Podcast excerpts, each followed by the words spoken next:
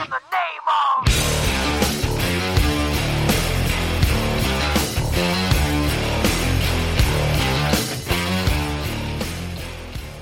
jadi kita nak cerita pasal apa? Kita cerita pasal percetakan wang kertas. Percetakan, percetakan wang kertas.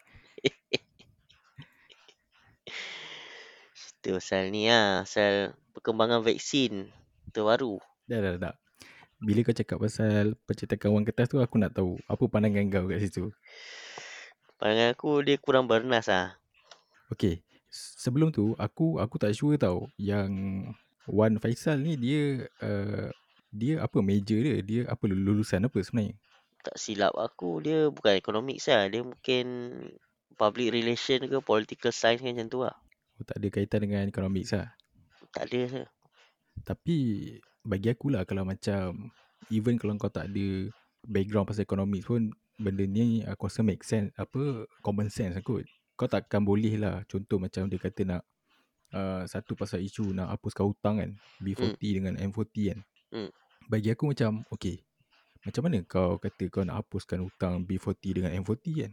Adakah kau uh, kau nak hapuskan apa secara one shot ke? Aku ada terbaca yang dia kata kan uh, kita boleh hapuskan hutang B40 dengan M40 ni dengan uh, peranan bank negara cetak duit banyak. Oh. Macam mana? Aku aku pun tak sure. Aku pun tak sure macam mana uh, dia punya cara relation dia macam uh, dengan kau cetak duit dengan lagi banyak. So jadi uh, hutang B40 dengan hutang M40 tu akan terhapus. Ya aku rasa debt, debt forgiveness tu sama ada kerajaan bayar kat bank lah kot. Sebab Mm-hmm. Sebab B40 ni dia hutang, dia hutang dengan bank bukannya hutang dengan luar Faisal. Ah betul. Betul sebab hutang yang kita sebut ni pun memang lah hutang dengan financial institution kan. Hmm. Jadi uh, macam kau nak tiba-tiba apa hapuskan hutang B40 dengan M40 tu satu benda yang mustahil lah. Boleh bagi aku tapi kerajaan lah kena bayar kalau kerajaan nak hapuskan. Aku rasa That's kalau lah. kalau bank sekarang bank yang nak return off aku rasa bank tak buat kot. Sebab itu lah Ya, bisnes itulah all- itulah bisnes bank. Bank bank punya bisnes dia bagi ni lah pinjaman. Yes, sebab tu lah after all uh, financial institution ni pun itu adalah dia punya business kan. Hmm. Kalau dah dia hapuskan hutang macam itu je. So macam mana? At least aku boleh terima lah kalau dia kata uh, kalau dia nak hapuskan uh, apa tu interest. Oh. Ah mungkin lah sebab interest kerajaan boleh kawal kan melalui bank negara. Banyak lagi, aku rasa banyak lagi choice yang lagi bernas kan. Uh, kau boleh hapuskan interest Kalau kau tak nak hapuskan interest pun Kau make it uh, very low lah Untuk orang-orang semua So apa yang dia bayar tu kan Kira dia bayar hutang lah Dekat dia punya uh, Kira dia bayar principal dia lah. tu. Hmm, Banyak lagi Boleh fikir kan Tapi aku tak tahu macam mana dia dapat idea untuk Cetak duit lah Tu legend lah bagi aku Dia Baru- aku rasa dia, dia, dia apa Dia terpengaruh kot dengan zaman Jepun tu kan Apa duit duit Jepun tu Duit ni duit pisang. uh, Duit daun pisang kan Duit, duit pokok pisang Hmm. After all ni Kita boleh put aside lah Kan Dan ni Aku tak rasa pun Dia boleh pergi Pergi lagi jauh lepas ni kan Tengok lah macam mana. Dia, dia kadang ahli politik ni dia ni sikit licik sikit. Kita Hmm, rasa, rasa rasa macam tak lagi jauh tapi tiba-tiba lagi dia punya nye- nyelit nyelit nyelit nyelit. Eh ada lagi dia. Ya ahli politik ni Dia ada dua lah Tak licik bijak Tak Hmm. bijak licik tu je lah Ya. So apa cerita kita dengan perkembangan ni Vaksin COVID-19 Vaksin lah yang setakat aku baca ni dia tanda tangan dengan China kan. Ah yang KJ dan tangan lah Hmm. Hmm okay So aku rasa dia kena ni lah kot. Dia macam mana pun dia kena test dulu. Dia buat clinical test kan. Walaupun Hmm siapa-siapa lah dia boleh claim dia punya vaksin 90% ke berapa persen ke. Tapi lepas testing tu nanti baru tahu lah dia punya claim tu betul ke tak. Hmm, so far kalau macam apa yang aku baca kan Okay, kita tengok dekat point yang KJ tanda tangan apa perjanjian tu kan Actually apa yang KJ tanda tangan tu adalah perjanjian kerjasama ke antara negara kita dengan China lah So kalau macam uh, let's say bila COVID-19 punya vaksin tu uh, apa lah nama dia? Uh, China punya Sinovac eh dia punya nama. Hmm. Aku rasa dia ada dua. Satu kalau- yang satu yang Covax dengan satu yang China tu lah. Yang Covax Oh, tu, yang Covax tu uh, global punya effort. Semua semua negara pool duit Oh, okay. dalam Covax Hmm. punya projek untuk dia orang develop vaksin. Yang apa kata yang Oh. kena kena kita kena bayar upfront berapa bilion 90 bilion apa macam mana. Eh bukan 90 juta. Hmm. 90 juta USD Oh eh. untuk dapat akses. Sebab kalau macam kita tengok uh, COVID-19 vaksin race kan. Hmm. Sekarang yang promising lah daripada uh, yang kita dengar ada satu dar- daripada China, Sinovac. Lepas tu kita ada several company daripada US macam Pfizer tu. Pfizer. Lepas tu ada lagi uh, ada lagi satu company dekat US nama Moderna. Uh, lepas tu kita ada yang Russia hari tu. Ha Ingat dulu. Ha yang Putin sembang. Uh, Dia kata Ah. apa anak dia Tapi anak kalau anak dia ambil. kita tapi kalau kita tengok kan uh, dia punya vaksin efficacy dia lah. Mhm. So far yang yang kita uh, perjanjian dengan Sinovac ni daripada China ni dia punya efficacy dalam dalam 92%. Mhm. And kalau kita tengok yang Pfizer ni sebab apa Pfizer baru-baru nama dia uh, dengan yang dia buat uh, joint venture dengan BioNTech kan. Mhm. Sebab dia claim dia punya efficacy uh, around 95%. Lagi Okay. tinggi lah. Mhm. Uh, tapi kalau kau tengok stock market dia start daripada end of October sampai sekarang kan stock market dia memang jatuh lah sebab Pfizer. actually dia orang dah announce tau ya uh, Pfizer dengan uh, apa dengan BioNTech dua-dua lah Mhm.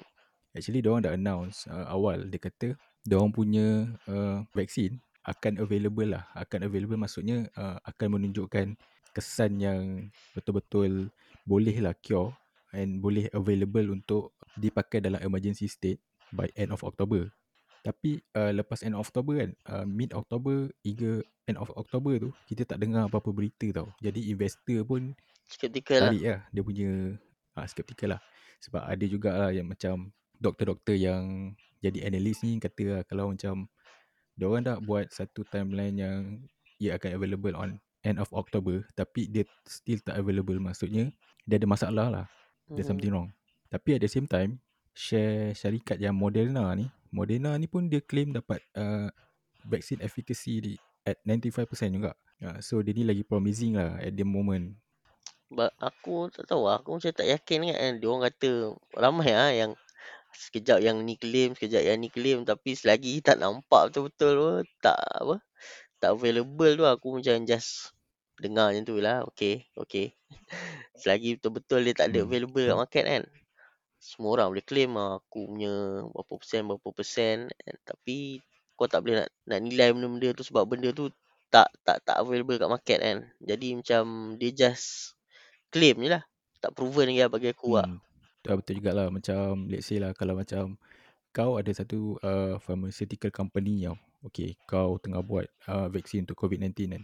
Mhm. Macam mana kita sebagai orang luar nak check kau punya company yang kau cakap ni vaksin efficacy kau 95% kan. Uh, boleh jadi ya, betul atau mu- mungkin boleh jadi tak kan. So benda ni macam uh, susah lah kita nak orang public nak tahu kan. Mhm. Dia kena ada test kak. Dia macam ada kena apa? Kena ada clinical test yang nak ni lah. Nak verify lah betul ke Hmm, tak dia punya dia punya claim kan. Kalau yang yang sekarang ni yang Pfizer dengan apa Pfizer and BioNTech tu Mhm. dia orang dah kata dia orang announce hari ni dia kata dia orang punya vaksin Mhm. uh, dia orang akan apply uh, approval daripada FDA Mhm. untuk uh, diguna pakai on emergency state dekat uh, tapi dalam US lah. Oh. So maksudnya maybe dia dia, dia akan start on large scale starting from US lah. So dia kata kalau approve so dia orang akan buat dalam 50 million dose lah. Dia 50 million first and then dia orang akan sampai uh, dia akan produce lagi besar throughout 2021. Tapi aku rasa mungkin yang awal lah. awal-awal yang kritikal ni mungkin ni lah. Healthcare professional lah bagi aku. Yang uh, patut dapat dulu lah. Sebab dia orang memang hari-hari kena deal dengan benda tu kan. Ah tu lah. Sebab macam macam yang yang posting yang kita uh, nampak kan pasal KJ sign agreement tu kan. Mhm. Kita bercerita tentang uh, vaksin Sinovac tau daripada daripada China kan. And aku tak rasa yang Sinovac ni pun dah fully ready lah. Dia still lagi on uh, last stage punya uh, clinical uh, test. Sebab aku tengok news, actually uh, Brazil dah start tau dengan Sinovac ni. Mhm. Dia orang dah dah dah dah try dekat uh, kan Brazil kan kes COVID kan agak teruk kan. Mhm. Jadi uh, dia orang dah buat dah clinical test ni tapi uh, dia stop sekejap hari tu sebab ada kes kematian. Oh, Sebab Le- uh, lepas ambil vaksin dia- tu dia mati? balik. Uh, maksudnya volunteer yang pakai Sinovac tu ada kes mati. Jadi kalau ada kes volunteer mati, orang kena stop kejap dia punya clinical trial. So orang kena check balik tau sama ada kematian tu disebabkan oleh vaksin ataupun tak. Mhm. Uh, tapi uh, report yang aku jumpa lah, reported news dia kata uh, bukan disebabkan vaksin kan. But still bila dia jadi macam tu so public punya perception akan berubah lah. Mhm. So yang aku nampak macam bila uh, KJ post pasal dia punya sign agreement dengan China tu kan.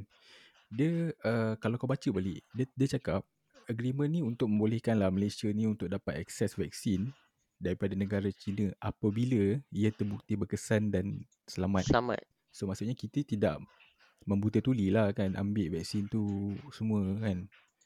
Sebab kalau macam Brazil is, is lain. Brazil dia punya condition COVID uh, memang sangat-sangat teruk lah compare dengan kita kan. Satu hari uh, ber, berpuluh ribu kan. So jadi uh, orang memang dah kena declare lah emergency. So orang uh, bila ada satu alternatif yang Sinovac ni boleh claim kan. Uh, dia punya efficacy dia 92%. So dia try lah benda Dia, tu. dia nak cepat lah. Hmm, dia nak cepat lah.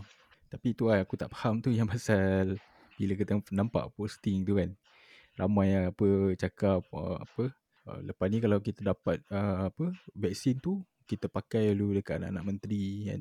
Lepas tu ada ada yang komen cakap apa uh, kita try dulu dekat ang, apa anggota KKM. Uh, aku tengok aku aku aku pun tak faham sebenarnya. Kan kalau apa bila vaksin tak ada semua orang macam bising kan kata kan bila lah nak habis covid ni kan bila nak ada vaksin bila dah ada vaksin kan dia orang tak nak pula kan. So aku pun tak faham lah. At least bagi aku benda ni a good sign lah kan. So ja- kita tunggulah bila vaksin ni betul-betul boleh kita pakai secara selamat. Dia akan ada masa dia. Tapi bagi aku kalau kau baca kom, kalau kau baca komen Hmm. netizen ni memang ah benda apa takkan takkan ada Betul benda lah yang dia akan setuju 100% lah. Mesti ada ada gak yang komen-komen mengapu Betul pasal macam yang kes yang posting KJ tu kan. Mhm. Aku dapat tengok lah respon netizen lah kan. Ad- Ada yang puji kan Yang kata KJ doing a, a, a good job semua kan. Mhm. Tapi ada juga ya Macam aku cakap tadi Dia mempersoalan kenapa kita terlalu percaya Dengan vaksin daripada China ni kan. Ha, Ni ha, ni orang-orang dah mula lah ni Orang-orang yang kons, apa teori konspirasi ni lah. Mhm. Lepas tu ada juga yang memang tolak 100% lah. Tolak 100% ni selalu kita tengok uh, Kalau aku buka profile dia Memang dia anti-vax lah Anti-vax eh. Tu aku yang yang aku ada share kan dekat kau kan yang satu link yang yang pasal uh, anti vaksin ni bagi tahu pasal Pfizer kan. Mhm. Tapi dia side Department of Justice punya case aku rasa macam ada asas juga ah dia punya keraguan dia terhadap Pfizer tu. Sebab bagi aku Ya betul. pharmaceutical company ni dia sebab dia profit base kadang-kadang macam tu lah kan Ka- kalau dia macam boleh ambil shortcut untuk dapat profit aku rasa dia akan buat juga lah. sebab tu lah bagi aku pharmaceutical company ni dia boleh claim macam-macam. Sebab tu kena kena ada apa government body yang uh, regulate yang test yang verify betul tak dia punya claim tu. Kalau dia Hmm. sekadar pharmaceutical company punya claimnya bagi aku tak cukup strong ya selagi tak ada verify lah. Ha, betul. Pasal sebab kalau macam yang aku bagi link dekat kau tu. So Hmm. dia ada cakap kenapa dia tolak kan vaksin Sinovac tu. Bagi aku dia dia ada satu dua benda berlainan lah kan sebab kita cerita pasal satu vaksin daripada China kan. Hmm. Tapi proof yang kau bagi tu adalah satu uh, case daripada American company. Mhm. Itu bagi aku dah lain. Ya, ya. Lepas tu aku tak deny lah. Kira dokumen yang dia bagi daripada DOJ tu memang legit kan. Tapi kalau kau tengok balik kan, kes kenapa Pfizer pernah kena uh, fine 2.3 bilion eh. Mhm. 2.3 bilion tu actually that is not the first time lah kan banyak je kan sebelum-sebelum ni Pfizer kena apa kena fine sebab apa off level marketing Mhm. K- kau ada baca tak pasal yang 2.3 bilion punya fine tu Hmm, aku baca sikit-sikit lah. Aku tak baca detail pun. Kau baca detail? uh, aku baca tak adalah uh, setakat mana yang aku jumpa lah kan Mhm. tapi bagi aku lah pandangan aku lah okay. yang pasal 2.3 bilion tu kenapa Pfizer di fine oleh uh, uh, US government kan satu diorang ada keluarkan satu uh, ubat painkiller lah, nama dia Bittrex eh nama dia Bittrex so Bittrex ni dia dah buat and then dia apply uh, approval daripada FDA sebagai painkiller and Mhm. then FDA approve and then Pfizer apply juga pada FDA untuk guna Bittrex ni untuk simptom yang lain simptom yang lain tu aku tak dapat detail lagi simptom apa kan Mhm. aku nak tahu juga penyakit apa kan yang FDA tak luluskan. So jadi bila dia, dia tak luluskan, jadi Pfizer ni dah mula lobby doktor-doktor yang supply ubat ni. Oh. So dia bagi macam-macam insentif lah. So doktor-doktor ni pula kan bila dia consult dia punya patient and then dia akan apa recommend uh, medication kan. So dia dia dia recommend yang Betrex ni untuk penyakit lain yang selain daripada painkiller. Ah, Mhm. so bila dia kantoi tu kan. Bila kantoi tu maksudnya kira kau Pfizer uh, dah menyalahi lah apa approval FDA kan. So kira off label marketing lah kan. Sebab tu dia kena fine. Mhm. Sebab Betrex tu saja dia kena fine 1 bilion. Mhm. And at the same time dia ada tiga lagi ubat lain yang lebih kurang sama lah. Kira painkiller lah apa benda semua kan. Tiga tu uh, total 1.3 million. So total 2.3 million eh 2.3 billion lah kena kena fine. Tapi kalau kau tengok kan aku tengok macam ish biar betul kan 2.3 billion agak banyak juga kan. Tapi kalau kau tengok uh, Pfizer buat net profit a year is around 40 to 50 billion USD. Kau bayangkan kan 50 billion kalau kau dapat untung 50 billion kau kena fine 2.3 billion is like nothing lah. Ya, dia orang company Ha. bukan company kecil-kecil. Setakat 2 bilion ni tak ada hal lah. Hmm, jadi berbalik pada persoalan yang awal tadi kan yang pasal anti-vaksin ni kan kenapa dia tak percaya vaksin kan. Okay, uh, bagi aku fine lah kita tahu okay, Pfizer ni adalah off label marketing dia tapi dia tak bermaksud yang ubat yang dia buat tu tak berkesan. Hmm, betul. It just about ethics kan. Ethics. Kemungkinan lah ada juga kemungkinan kalau macam uh, yang ubat Bitrex tadi tu memang dia buat untuk painkiller. Ada kemungkinan dia boleh ubat simptom lain kita tak tahu mungkin uh, demam ke for example kan. Sebab Mhm. aku pun tak tahu simptom apa. So tapi dah FDA tak tak tak approve kan. So sebagai kalau macam contoh lah kau sebagai satu uh, company kan, com- company pharmaceutical yang besar. Kau ada nama yang besar. Adakah kau akan mem- mempergadaikan kan kau punya feed company kalau contohlah Bertrex ni painkiller tapi kau kata okay Bertrex ni boleh uh, ubat uh, sakit jantung. Kalau orang makan orang yang sakit jantung makan kalau ada side effect mesti kau lah kena. Mhm. So bagi aku mungkin lah ada ada loophole kat situ lah. Uh, tapi uh, at the end ubat tu still alternatif yang berkesan. Mhm. Cuma dia tak dapat ni lah. Approval daripada authority lah. Hmm, tu lah. Dia tak dapat approval daripada, daripada authority lah that's why. Sebab FDA ni dia uh, uh, dia strict tau. Mhm. Ya lah. Kalau kau pandangan kau macam mana pasal uh, golongan anti-vaksin ni? Aku pasal anti-vaksin ni, dia vaksin ni yang bagi aku lah. Kalau dia skeptical terhadap vaksin-vaksin baru kan, yang baru emerging, yang tak betul-betul apa establish. Bagi aku itu tak termasuk dalam anti-vaksin lah. Memang kita patut skeptical lah pada benda yang baru yang tak establish lagi. Tapi kalau uh, dia kata apa vaksin ni Yahudi apa, yang benda-benda yang dah lama orang dah test, dah guna, tak ada apa-apa masalah pun lah. Itu memang problem lah. Itu masalah lah. And maksud, maksudnya ada teori pelik-pelik lah belakang vaksin ni. Vaksin ni ada apa, ada macam-macam lah. Apa, konspirasi nak bagi lemah umat Islam apa kan. Ha, yang tu lain lah. Tapi padahal uh, vaksin tu dah memang proven dan apa mufti pun dah apa dah keluarkan apa fatwa kata selamat apa menepati syariat apa. Bagi aku kalau dia tolak lagi ya itu memang boleh kategori anti vaksin lah. Tapi kalau uh, macam vaksin covid ni yang memang baru yang tak establish lagi memang Mhm. uh, clinical test pun banyak yang tak lepas lagi uh, regulation pun banyak tak approve lagi kalau dia nak skeptik tu bagi aku legitimate lah nak skeptik dan tambah-tambah kalau pharmaceutical company memang bagi aku memang betul lah pharmaceutical company ni banyak rekod yang buruk lah dan Mhm. dia bukan DOJ tu je sebenarnya kalau kau tengok aku suka tengok ni tau John Oliver punya show tau. Kadang-kadang dia kutuk kat pharma company ni Okey. sebab dia orang buat profit uh, kadang-kadang sampai apa membahayakan orang lain. Banyak ah dia orang punya masalah kat pharmaceutical company ni sebab dia profit base kan. Macam mana pun dia nak cuba kat nak buat untung kan. Walaupun kadang-kadang tak ethically betul lah apa yang dia buat tu. Jadi bagi aku dia macam healthy skepticism kat ah tapi kalau kalau yang macam aku kata lah kalau macam betul-betul dah establish yang uh, health official kata dah approve lepas tu mufti pun dah kata tak masalah uh, tapi duk percaya te- teori-teori konspirasi lagi lah itu problem lah itu memang anti vaksin lah bagi aku tapi kalau dia just skeptik kepada vaksin baru ni bagi aku dia boleh lah nak skeptik kan sebab benda tu tak betul-betul establish lagi Hmm, ya. Contoh lah kalau macam uh, sekarang kita tengah ada COVID kan.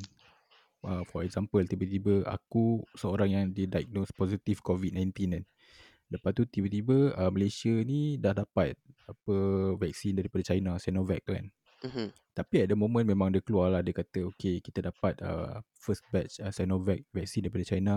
Efficacy dia 92%. Lepas tu dengan clinical trial yang tak fully complete lagi. Aku pun rasa macam skeptical lah juga nak ambil kan. Sebab kita ambil benda yang kita tak tahu apa effect dia kan. Mhm. Tu bagi aku normal lah. Tapi kalau macam kita cerita pasal anti-vaksin tegar ni kan. Kalau kau macam kau punya member circle kau ada tak yang memang ada anti-vaksin tegar ni?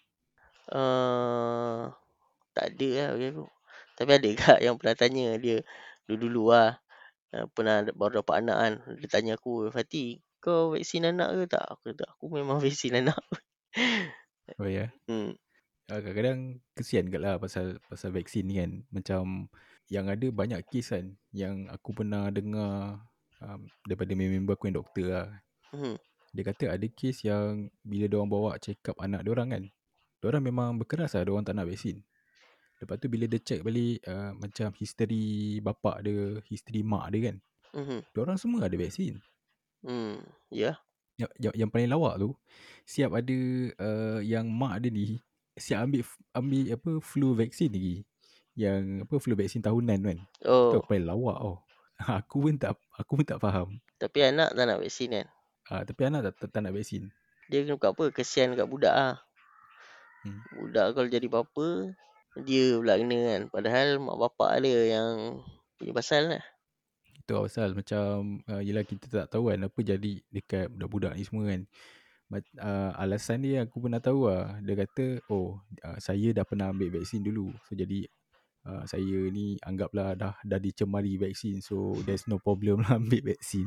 Daripada compare dengan anak dia yang still lagi tak Suci ada lah. apa-apa kan. Ah, yang lagi suci ni kan. So dia refrain lah semua vaksin tu. Kau pernah dengar tak pasal satu seorang anti vaksin dia famous juga lah. Nama dia Mikovic, Judy Mikovic. Tak. Aku adalah search pasal anti vaksin orang Malaysia lah. Oh dia And Malaysia. Ni bukan bukan. Maksudnya kita, ada uh, dekat page-page uh, anti vaksin yang mem- member aku share ni. Hmm. Aku kadang-kadang curious kat lah. Aku buka lah page profile uh, yang budak anti vaksin ni kan. Aku nak tengok juga daripada source mana dia refer semua kan. Hmm. So dia ada refer dekat seorang uh, uh, seorang Minah ni nama dia Judy Mikovic tau. Hmm. Dia ni actually uh, dia start as virologist. Dia ni Okay. scientist. Uh, Hmm. tapi turns to be um, uh, anti-vaksin. Dia banyak lah dia kata uh, apa vaksin ni sebenarnya uh, penipuan lah, agenda apa nak nak mengawal dunia lah. Antara yang menarik kan, yang aku ingat yang dia pernah kata lah, uh, COVID-19 ni kan, virus ni deactivatekan daripada face mask. Lepas tu dia ada cakap yang apa, uh, flu vaksin ni dia akan meningkatkan lagi lah kadar COVID-19 ni. So be- banyak lah. Based on research ke apa? Ah tak ada. Aku cari juga kan betul ke kan. Mana dah tahu kan betul-betul dia activated by mask uh, by face mask kan. Mhm. Walaupun nampak dengar macam tak make sense kan. Sebab dah dia virologist kan. So dia mesti ada base kan. Mhm. Tapi turns out memang tak ada satu pun dia punya kenyataan is back up by scientific research. So basically uh, nonsense lah apa dia kata. Mhm. Dia maksudnya dia ada qualification tapi apa yang dia cakap tu tak back by research lah. Macam tu lah maksud dia. Hmm, dia ada ah dia dia ada qualification dalam virologist. Tapi apa yang dia cakap tu macam seolah macam merapu lah, merapu gila lah. Mhm. And and ramai orang kata dia tak buat pun. Okay, contoh dia kata COVID-19 tu activated by face mask kan. Okay, research mana yang dia buat? Tak ada, dia tak buat research. And then proven tak kalau orang yang cuba uh, cari and Mhm. it's not proven. Memang betul pun takkanlah COVID-19 uh, activated by face mask kan. Mhm. Orang dah pakai face mask bukannya sekarang kan. Mungkin dekat negara-negara macam orang kan. Macam US kan. Macam kita Malaysia sendiri. Memang kita tak nampak lah before orang pakai face mask kan. Tapi kalau kita tengok certain-certain country macam contoh Japan, Korea, ada orang dah dah praktis lah benda ni. Kalau macam kau maybe ada flu ke apa, kau pakai face mask lah untuk hormat orang lain. Untuk elakkan penyebaran uh, bakteria, virus ni semua. Mhm. So kalau macam tu kenapa tak Korea apa uh, Japan tu dah lama kena COVID? Mhm. Betul tak? Sebab aku aku macam aku sebenarnya aku sebenarnya macam menarik jugalah dengan cara pemikir orang yang anti vaksin ni kan. Tapi uh, aku tak ada lagi kawan yang ada uh, anti vaksin ni. Sebab kalau aku cari juga kalau ada anti vaksin ni best juga kan. So kita boleh ajak podcast, bersembang pun kan. sebab aku menarik tau sebab aku nak tahu kan macam mana dia orang boleh terfikir yang uh, adakah dia orang ni memang daripada uh, kalau kita kalau kita bercerita pasal orang Malaysia kan aku tak rasa dia orang ni lahir-lahir tu jadi anti vaksin no somehow dekat uh, maybe dia masa muda-muda dulu masa kat sekolah rendah dulu ada je ambil BCG apa semua kan Mhm. Aku nak tahu lah apa yang mempengaruhi dia kan. Apa faktor utama sebab kalau um, bak kata member aku lah yang hardcore sikit ni dia kata anti vaksin ni satu is kau terlalu macam mana nak cakap? Dia bukan terpengaruh tau tapi kau terlalu mengecilkan skop sampai kau anggap benda ni macam contoh isu halal haram. Mhm. Ha, jadi ada setengah orang yang memang betul-betul kata dia nak menjaga isu halal haram ni sampai dia kata apa yang ada haram ni so uh, dia tak terima kan. Tapi sebenarnya kalau macam kita tengok daripada segi uh, contoh segi perubatan apa semua benda tu boleh kan. Mhm. Macam logiknya. Aku nak tengok je lah hujah-hujah apa yang dia pakai dengan bersandarkan daripada sos yang mana. Cuma yang aku aku pernah baca yang ada uh, Profesor Mak Saleh lah, American. Dia kata kebanyakan anti-vax dekat Amerika ni adalah orang yang memang obses dengan teori konspirasi lah. Mhm. And diorang ni sebenarnya terpengaruh je kan. Diorang punya pemikiran ni dah di-groom, dah di, di brainwash uh, secara apa conspiratorial thinking. Sama jadi macam yang si Judy uh, Mikovic ni. So dia actually bermula dengan seorang yang sangat brilliant lah. Dia virologist apa semua kan. So dengan orang yang ada background macam dia tiba-tiba jadi anti vaksin jadi macam pelik kan. Mhm. Tapi uh, as, for now, Judy ni antara orang yang famous tau an- yang anti vaksin dekat US. Kalau ada rally ke apa, ah, dia mesti jadi jadi jadi orang yang depan lah, front yang memang betul-betul Front vocal lah. lah. Oh, yang betul-betul macam tu lah yang pasal yang pasal uh, US punya COVID ni lah, COVID yang rally hari tu. Mhm. Ha, Judy ni antara orang yang betul-betul lah yang menentang apa semua. Dia kata uh, COVID ni uh, just a conspiracy government lah untuk uh, kawal apa negara. Hmm. Dia siap apa uh, ada ada satu reporter ni tanya kat dia. Dia dia, dia kata uh, so kalau macam tu uh, daripada mana asal dia kan COVID-19 ni? Eh dia siap bagi tahu weh. Dia siap bagi tahu dekat US apa nama tempat tu research lab apa. So kalau macam kau tak ada uh, macam tak ada pegangan kan, kau boleh terpengaruh lah dengan dia. Dia tahu detail lah. Oh dia tahu detail dia siap kata oh dekat sini dekat sini. Tapi ada satu soalan dia dia tak boleh jawab. So kira uh, ada ada wartawan ni tanya dia. So jadi kau tak percaya lah vaksin ni. Dia kata dia memang betul-betul tak percaya lah. So lepas tu wartawan dia tanya. So kalau kau tak percaya vaksin kau percaya apa? Ah tu tu boleh jawab. Oh, Dia ya. kata oh I, tr- I, I trust myself dia kata. oh, so you will recover by uh, by, by my own lah dia kata. Oh, self healing ah. Minum ni lah, minum air teh lah. Mac- Macam mana? Maksudnya dia dia makan macam biasa je lah. Lepas tu elok sendiri lah maksudnya. Maksudnya antibody Oh. sendiri je yang lawan, lawan. Tak perlu kan vaksin-vaksin luar. Ah uh, yes. Sebab kalau kita tengok pun function vaksin ni sebenarnya macam dia nak create another uh, uh, antibody kita untuk lawan kan. Macam Mhm. contoh virus COVID-19 lah. So instead of kita uh, apa kita, kita nak ada satu catalyze dalam badan kita so kita produce satu antibody untuk lawan COVID ni. So that's why kita perlukan vaksin tu. Hmm. Bagi aku lah kalau pandangan aku lah sebagai orang umum ah, aku bukanlah seorang saintis ke apa.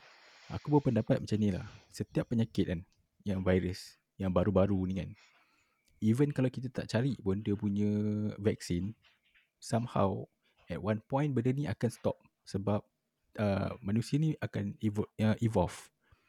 Mhm. So badan dia uh, bila dah dalam satu keadaan yang uh, macam dah terbiasa kan dengan COVID ni. So somehow aku percaya yang manusia ni akan evolve uh, secara genetically. So dia akan ada antibody tu.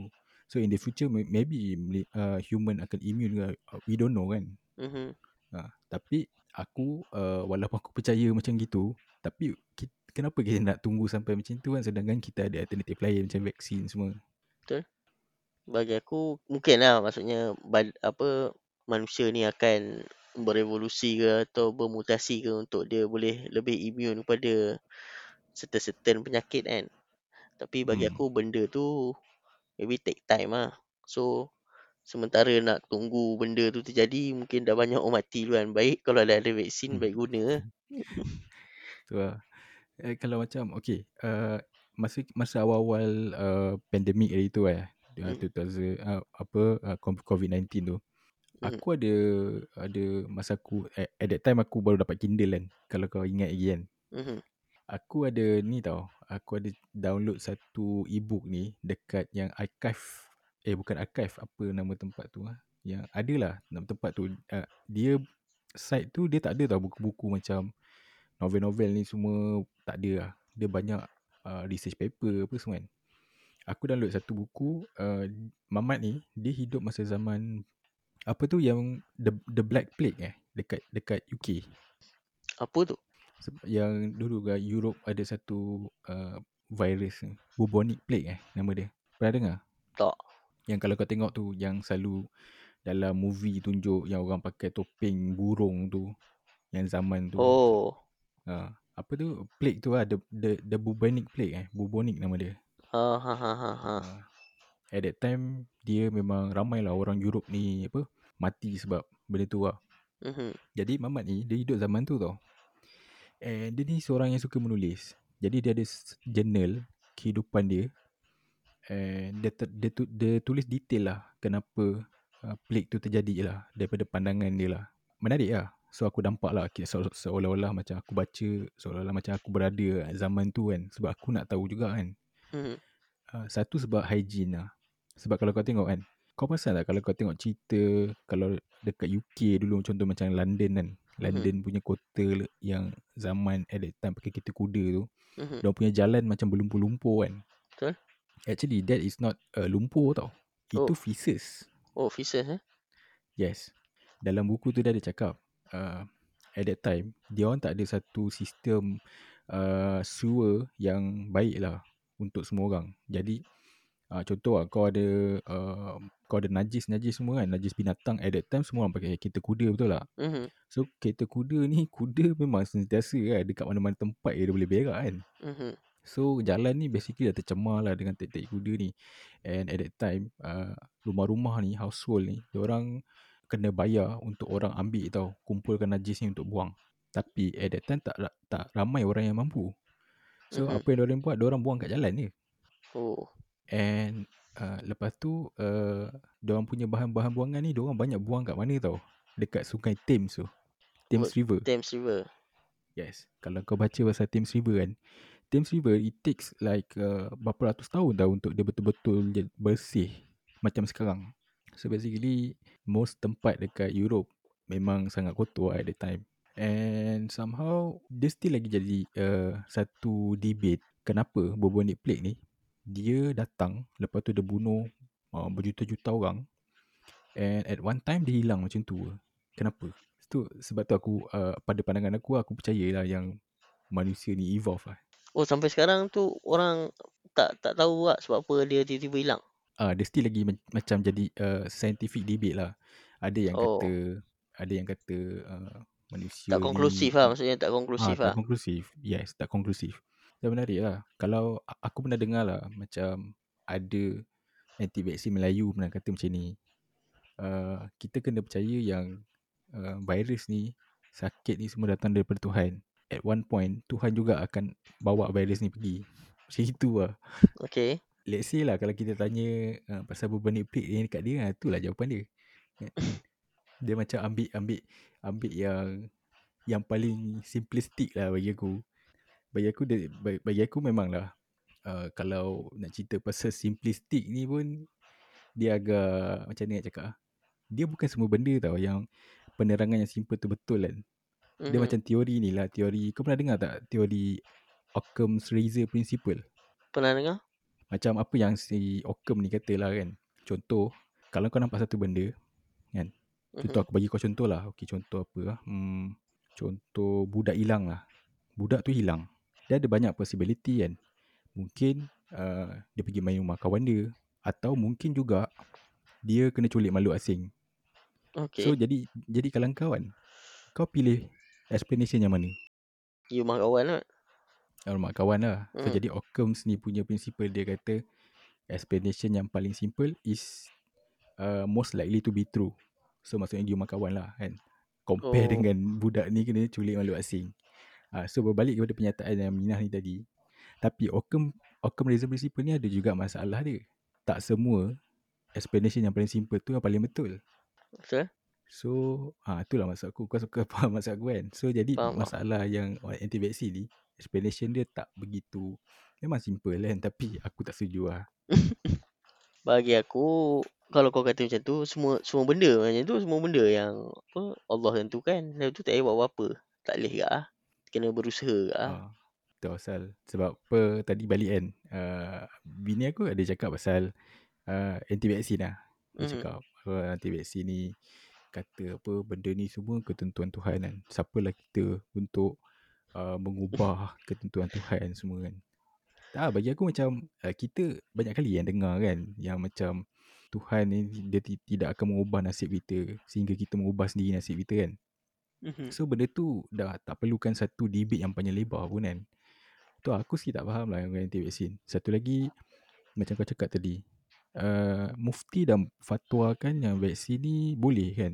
Hmm. Memang kita boleh ambil. So apa lagi barrier yang ada kan.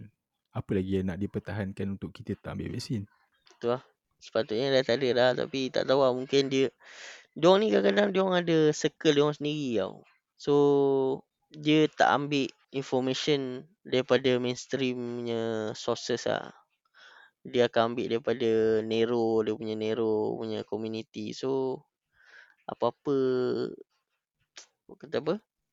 Hujah yang kau bawa daripada mainstream media ke, mainstreamnya sources ni dia tak terima macam tu lah. Tu lah kalau uh, tadi aku dah nampak uh, member member aku ni dia suka post pasal benda-benda anti vaksin tau. Aku rasa memang dia dah meluat habis lah dengan orang anti vaksin sebab dia dia medical doctor kan.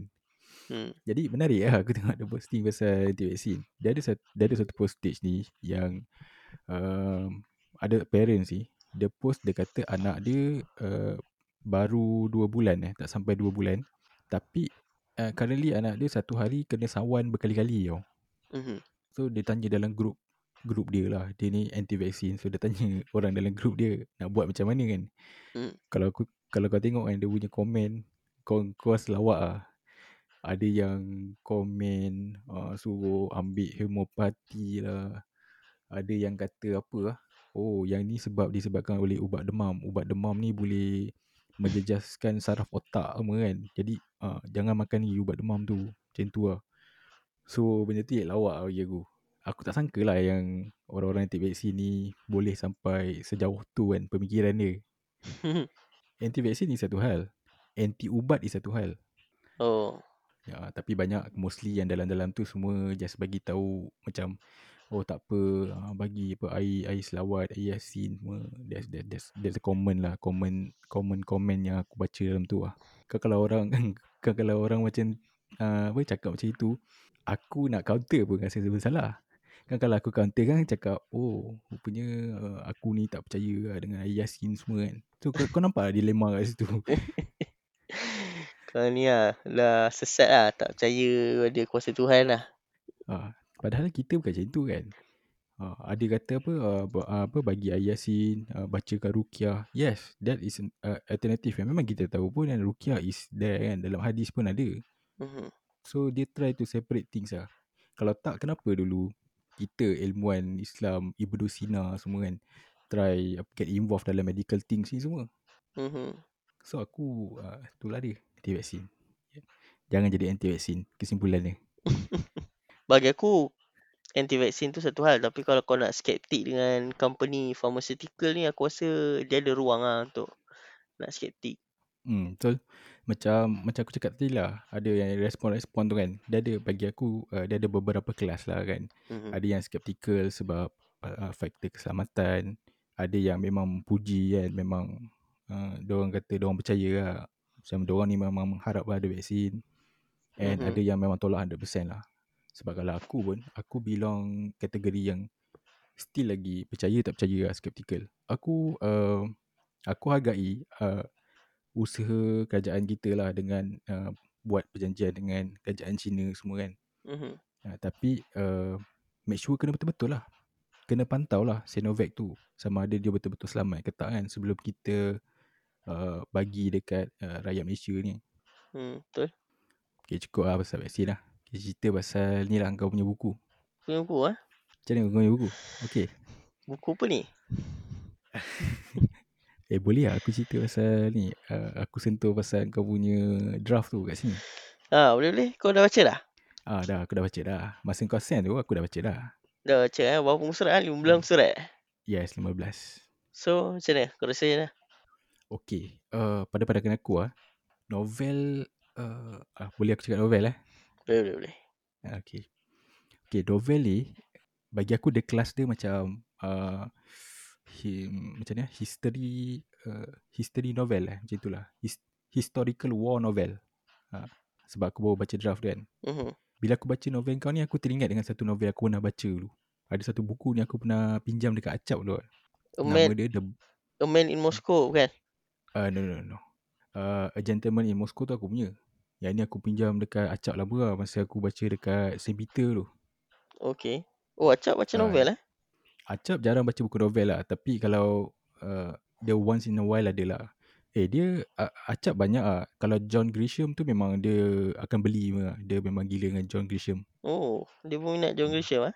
Ah, dia peminat John Grisham. Okay, uh, aku pinjam buku dia nama dia The The Bronze Horseman. Okay. Uh, penul, penulis dia Paulina Simmons. Dalam tu dia cerita pasal uh, dia macam kisah love story masa zaman Leningrad lah. Uh, pasal Russia lah semua. So uh, novel kau ni kan bila aku baca, bila aku baca macam uh, yang awal-awal tu kan Mhm. aku macam teringat lah novel The Bronze Horseman ni sebab uh, dia cerita pasal life apa semua yang pasal anak dia ni semua kan. Mhm. Uh, cuma dia ada ada ada beberapa isu lah. Ada Ah, apa? Satu Oh, isu. ada Okay. beberapa isu yang aku yang aku personally rasa lah. Okay. Novel kau ni kan. Mhm. Uh, dia uh, dia dia is a novel. Dia satu cerita rekaan, it's a fiction kan. Cuma ada beberapa uh, part yang bagi aku heavy lah. Okay. Macam macam contoh macam contoh macam kau mem, mem, uh, nak cuba menerangkan apa yang jadi dekat the other country kan yang macam Aha. somebody some leaders die apa semua apa semua break up semua kan bagi aku maybe uh, kalau awal-awal mungkin boleh lah kau terangkan apa semua tapi kalau kau teruskan kan, dia akan jadi heavy lah untuk orang yang ni. Sebab buku ni, uh, dia akan Mhm. attract pembeli based on dia punya preferences. Pembeli akan beli buku based on preferences. Sama ada dia nak baca novel, is novel. Kalau dia nak baca buku uh, macam contoh documentary, is a documentary. Kan? Tapi kau ni adalah, Okay. kau punya buku is a war, historical war novel. Historical war novel ni memang agak berat lah kan. Tapi uh, ada part-part yang bagi aku berat lah dekat novel kau ni. Oh, 15 muka surat pun berat eh? Ah, agak berat. Okay. Lagi satu, aku masa masa first baca kan. Mhm. Aku first baca, aku baca, aku baca kan. Lepas tu aku aku scroll balik kat atas, aku nak cari timeline dia tau. Okay, Okay. sebab kalau kita tengok balik kan timeline dia, yang uh, Hansen ni, Mhm. Aku mula-mula tak faham tau. Hansen ni lahir tahun bila kan. Sebab bila kau cerita pasal ada buat check up dekat klinik kesihatan, benda semua kan. Jadi aku dah aku dah mess up lah Lost. aku punya timeline kat situ. Ah, lost. Aku tak tahu tahun bila ni kan. Mula-mula aku ingatkan Hansen ni lahir tahun uh, World War 2 ke apa lah. Okay, nanti aku kena check balik lah timeline ni. Ah, Sebab kadang-kadang aku tulis, aku aku ni jenis macam aku tulis dulu tau. Aku tulis dulu, kadang-kadang aku tak baca balik sangat pun. So Hmm. kadang-kadang dia dia disconnect sikit lah. Uh, dia, tapi nanti aku akan biasanya aku akan tulis tulis tulis, tulis nanti aku akan baca secara keseluruhan lah. Aku tengok balik flow dia sama ada apa make sense ke tak. Lepas tu apa dia punya macam kau kata timeline dia okey ke tak. Lepas tu dia apa continuity dia ada ke tak. Ah, Tapi ya, sebab sekarang ni face aku just tulis dulu. so Hmm. mungkin uh, kau komen ni nanti aku akan tengok balik lah dia punya tu. Ah, tapi uh, apa yang kau buat, kau tulis dulu is actually benda betul kan. Sebab kalau macam kau nak menulis satu buah buku kan. Bukanlah kau kena tulis sebab tu kau kena baca, kena, uh, kena repeat, repeatedly, apa, repair. No, no, no. Kau tulis dulu kan. Nama pun draft kan. Kau Mhm. tulis dulu. Dah habis nanti baru tengok lah kat mana parts yang mungkin boleh boleh apa boleh alter kan. Uh, lagi satu lah yang aku perasan is uh, cara kau explain satu situation tu secara secara detail yang detail tu terlalu terlalu macam mana terlalu heavy tau. Contoh lah. Contoh kau ada cakap okay macam ni lah. Yang part yang walaupun terpisah 8,844 km dengan Bosnia kan. Malaysia sebuah negara kan. Mhm. Mempunyai peranan besar apa semua tu lah. Yang menghantar pelarian tu semua. Ah tu aku, itu okey lagi sebab kau menceritakan pa- pasal Bosnia. Tapi sebelum tu kau ada cerita pasal perumpamaan Hans dengan Bosnian look kan? Ha. Okey. Uh, bila inti dia kau nak cakap kenapa uh, kenapa Hans ni dia katakan mempunyai Bosnian look Uh, tapi kau cerita pasal uh, kemuncak perang saudara Balkan, kematian tu semua bagi aku macam terlalu terlalu panjang lah explanation dia. Dia macam ni tau. Aku aku nak bagi tahu Okay. uh, kenapa orang kat Malaysia waktu tu aware dengan uh, uh, kenapa orang kat Malaysia orang uh, kat Malaysia bila dia nampak someone yang look European dia kaitkan dengan Bosnia. Ha, sebab Hmm. waktu tu tengah jadi perang kat Bosnia. Ha, so itulah sebab orang kalau dia nampak someone yang macam putih sikit ke ataupun uh, mata dia cerah sikit ke dia akan kaitkan oh budak ni macam budak Bosnia sebab waktu tu konflik kat Balkan dan Malaysia antara negara yang uh, banyak tolong lah. Hmm. Oh, okay aku faham. Oh, so jadi Tapi jadi mungkin itu tapi dia. mungkin sebab aku elaborate konflik tu macam detail sangat macam tu agak. Ah, tu satu, tu satu. Uh, cuma mungkin mungkin cara cara cara kau tulis lah. Aku uh, bila kau cakap yang tu baru aku faham apa sebenarnya yang kau nak sampaikan. Uh, Hmm. so at that time macam orang pandang Hans ni kan dia tengok oh macam orang Bosnia lah sebab apa orang cakap macam Bosnia sebab that time ramai tahu konflik dekat Bosnia kan Mhm. itu yang aku tak dapat grab dekat apa yang kau tulis kat dalam novel ni ha, Okay. ha, sebab dalam uh, rangkap yang seterusnya dia mula dengan perumpamaan Hans dengan orang Bosnia adalah kerana pada tahun tersebut so um, maybe kau boleh buat situation lah kan.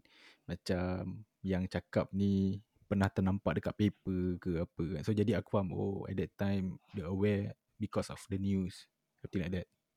Hmm, tu lah. Okay, nanti aku baiki kan tu. Macam kau seorang yang selalu tulis uh, articles kan. Articles yang it's not a fiction articles. It's a fact, factual articles kan. So Hmm. jadi uh, novel kau ni kan.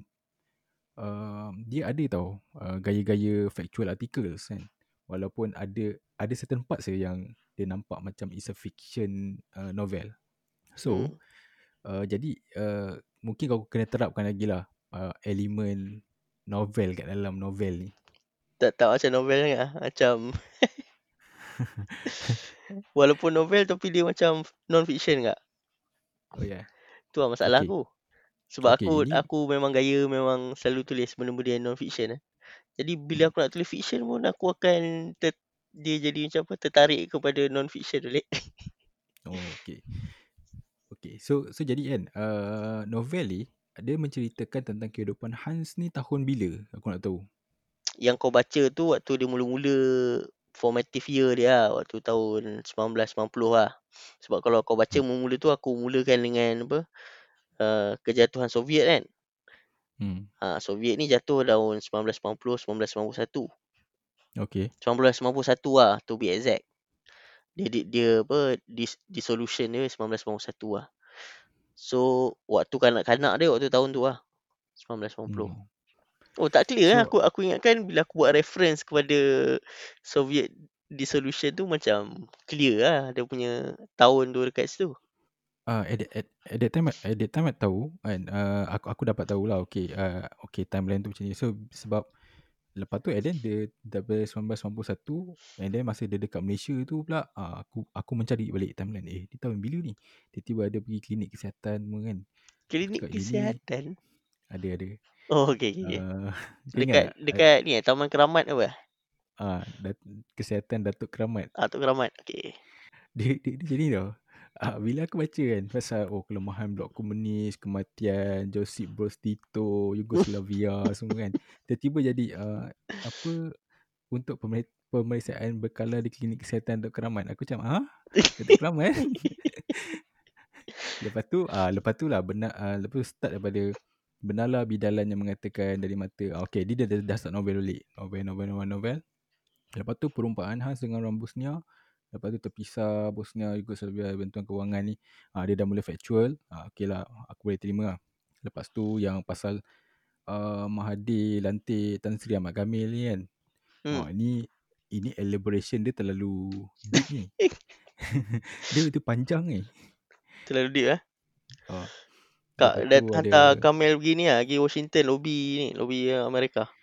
Uh, lebih, lebih Amerika. Lepas tu uh, KL Mengiktiraf Merdekaan Bosnia 1992 kan. Lepas tu dengan pemuda UMNO Dia tu mendesak kerajaan kan. Okay this is this is this is what happen lah in the, in the country lah. Kita cerita pasal uh, facts yang happen kan. And Kau rasa facts tu betul ke tak? Yang ni aku tak sure Bila aku baca kan Aku macam tertanya-tanya Betul ke orang ada mendesak kerajaan Tamatkan kontrak dengan firma Yugoslavia sebab at that time aku pun baru umur apa kan. Ha, nanti kau cari Betul balik. lah. Kau cari balik. Kau tolong jadi fact checker kau. Betul tak? Oh ya yeah, eh. Nanti aku aku aku tanya yang yang orang yang tahu lah. Okay. Uh, at, that, at, at that time dah dia dah mula cerita pasal ni lah. Kan. Ini aku rasa uh, macam at, one point aku aku baca macam kalau lah aku copy ni, aku buat uh, speech kan pun aku boleh baca 100%. Ya. Yeah. Ha. Lepas tu uh, bila uh, habis bab 2 selamat tinggal Charlene Atirico ni kan. Ha, lepas tu aku cakap oh Charlene Atirico. So there's a, another character lah. Pengenalan hmm. karakter yang nombor 2 main karakter kan. Tu start dengan pohon limbun di ujung lorong di Taman Koperasi Bomba. Taman Koperasi Bomba? Aku macam ha? Okay kat mana ni kan? Lepas tu Oh, so jadi uh, at, at this time kita cerita pasal uh, zaman 90s yang dekat Malaysia lah kan. Mm-hmm. Betul tak? Betul. So the main main main timeline dia. Betul. Sebab start daripada Charlene kan dan ke bawah. Ini adalah uh, bagi aku uh, typical uh, novel. Sebab dia dia kurang lah dengan dia punya uh, tu tadi. Yang first tadi mungkin heavy sebab uh, Heavy ceritakan historical background lah. Ya, yeah, heavy historical background.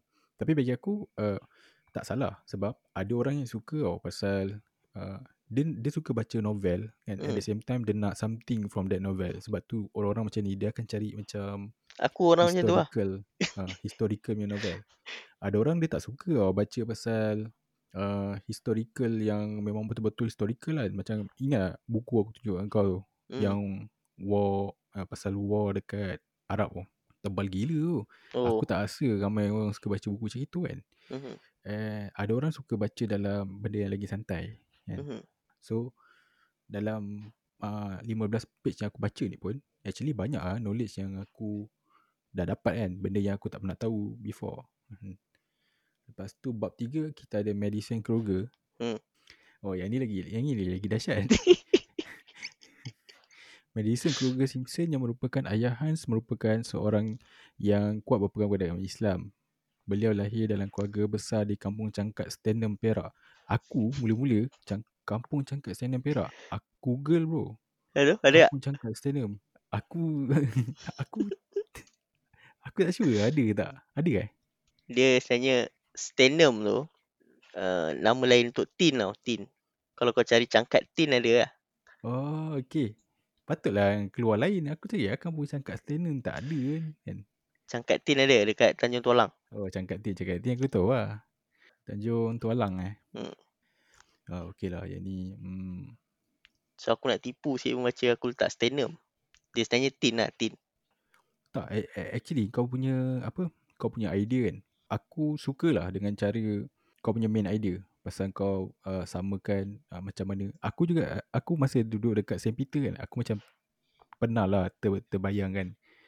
Macam eh elok juga lah kalau aku aku cerita uh, macam tapi aku punya lain.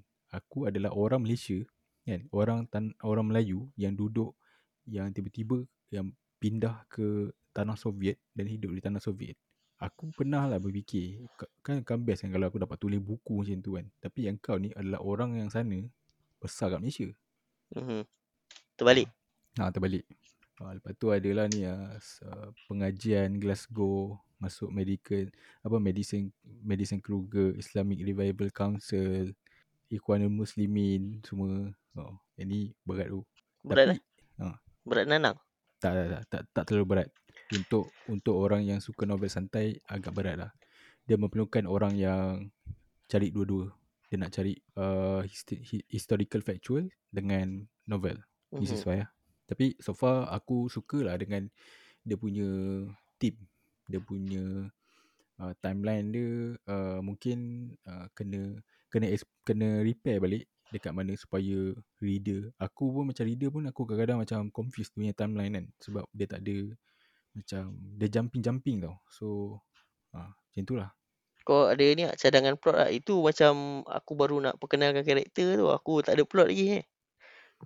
Ada plot-plot Oh, menarik tak? Aku aku aku tak boleh lah cadangkan macam itu kan. aku pun tak tahu macam mana uh, uh, buku ni uh, Buku ni tak ada hala, tahu tak ada hala tuju lagi sebenarnya. okey. Jadi kau tulis sampai hala tujuh lah sekarang. Hmm. Aku Okey, main ni lah. tulis Okey. je. Okey, kau kena kau uh, kau kena ada basic tau. Kau kena ada basic plot tau. Okey. Cerita ni pasal apa? Apa yang jadi? Lepas tu ending dia macam mana? Daripada situ nanti kau boleh Ulah. olah lah. Kau tak boleh tulis macam kau tulis uh, sampai ni, uh, lepas tu sambungan dia kau tak tahu. Uh, nanti kalau kau ada mood kau tulis, uh, lepas tu sambungan dia ke sana, sini, ke sini. Uh, jadi dia jadi macam tu lah. Okay, bagi cadangan sikit. Supaya aku ada idea. Nampak apa? Tak boleh kalau aku buat, kalau, kalau, kalau kita bincang kat sini, nanti uh, Kantoi lah. kata ya kan. Hmm. Okay. Nanti aku kena tengok Netflix lah. Tengok ada cerita menarik lah plot. Tapi tu tapi tapi okey lah tapi macam ni lah okey. Uh, aku just beritahu lah aku punya feelings lah pasal buku ni eh. Kalau aku lah kau terangkan semua kan dia ni pernah ada sejarah dengan Soviet. Lepas tu tengok dia membesar kat Malaysia. Lepas tu dia Dia secret agent. lah. Uh, lepas tu maybe maybe dia jumpa maybe uh, Saki Baki family dia uh, yang Soviet ni pun kan. Lepas tu dia pergi sana balik. Dia try untuk assimilate uh, something like that. But at the end uh, tak tahulah maybe dia settle down kat mana-mana kan. So kau Mhm. faham tak maksud aku? So uh, kau relate kan balik dia dengan kehidupan asal parents dia. Macam mana uh, kehidupan asal parents dia tu bagi dia satu view baru dalam hidup dia yang dekat Malaysia ni. Okay. So maybe tu boleh jadi salah satu plot yang boleh kau hurai lah dalam dalam buku ni. Mhm. Tu lah. Dia sebenarnya buku ni aku tak fokus sangat pun buku ni sebab tu ada 15 page je. Aku dah tulis buku lain kan. So tapi tak apa lah sebab ini aku nak aku nak tulis perlahan-lahan je buku ni. Aku nak Hmm. tulis tulis perlahan-lahan tengok ah.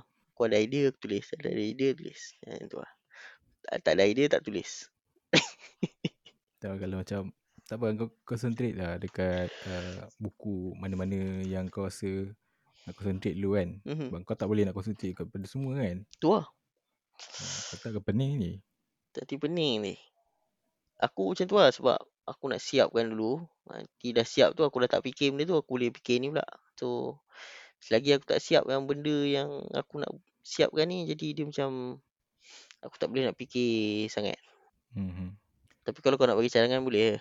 Nanti aku fikir-fikir. Oh betul lah. bag- Bagus cadangan ni. Nanti aku tiba-tiba jadi terada idea aku tulis lah. Boleh lah kalau setakat cadangan sikit-sikit tu boleh lah. Sebab aku pembaca kan. So aku tak ada right sangat kan.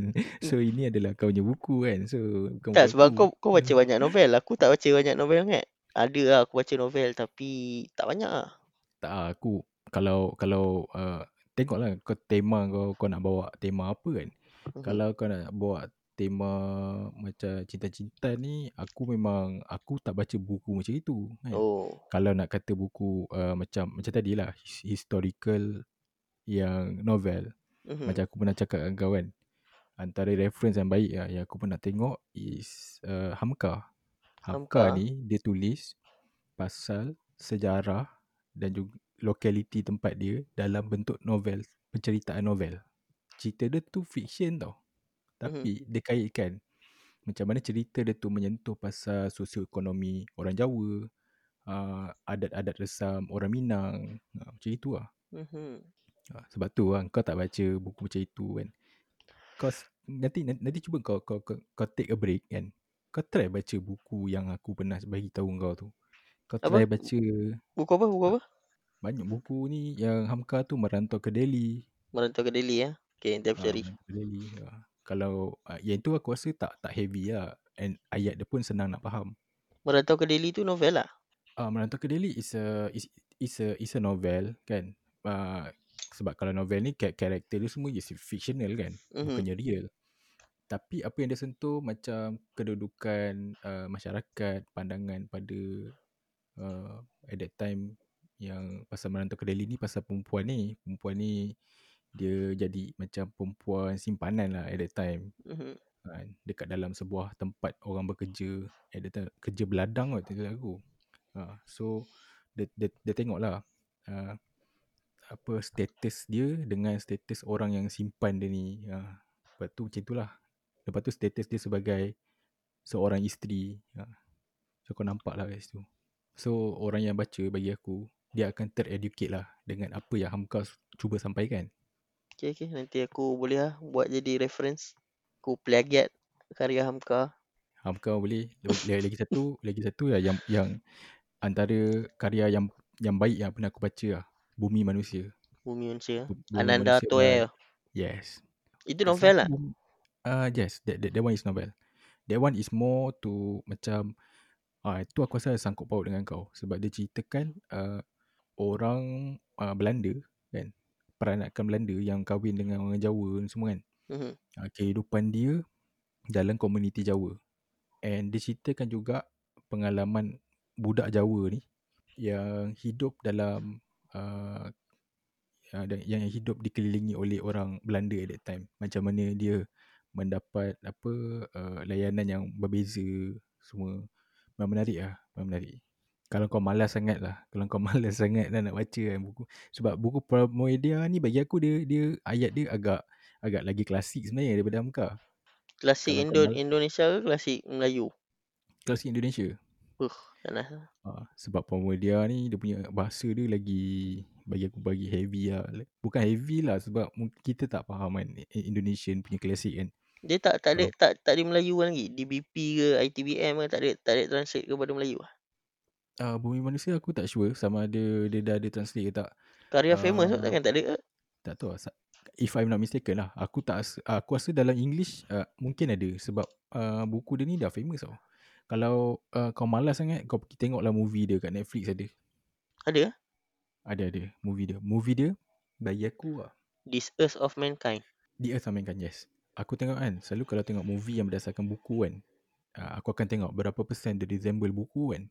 Dalam movie tu aku tengok maybe dalam 70 70 to 80% lah dia resemble buku tu. Maksudnya cara dia cerita secara detail tak detail lah. So bagi aku boleh lah kalau kau tak nak baca buku dia pun kau tengok movie dia. Tiga Kau jam tengok macam mana. Yes, 3 jam bro. Tapi worth it lah bagi aku. Boleh lah. Boleh boleh. Nanti aku tengok Yes. slow lah. Alright. Okay, so kita uh, closing now. Okay. Macam biasa, stay on the line. Okay okay.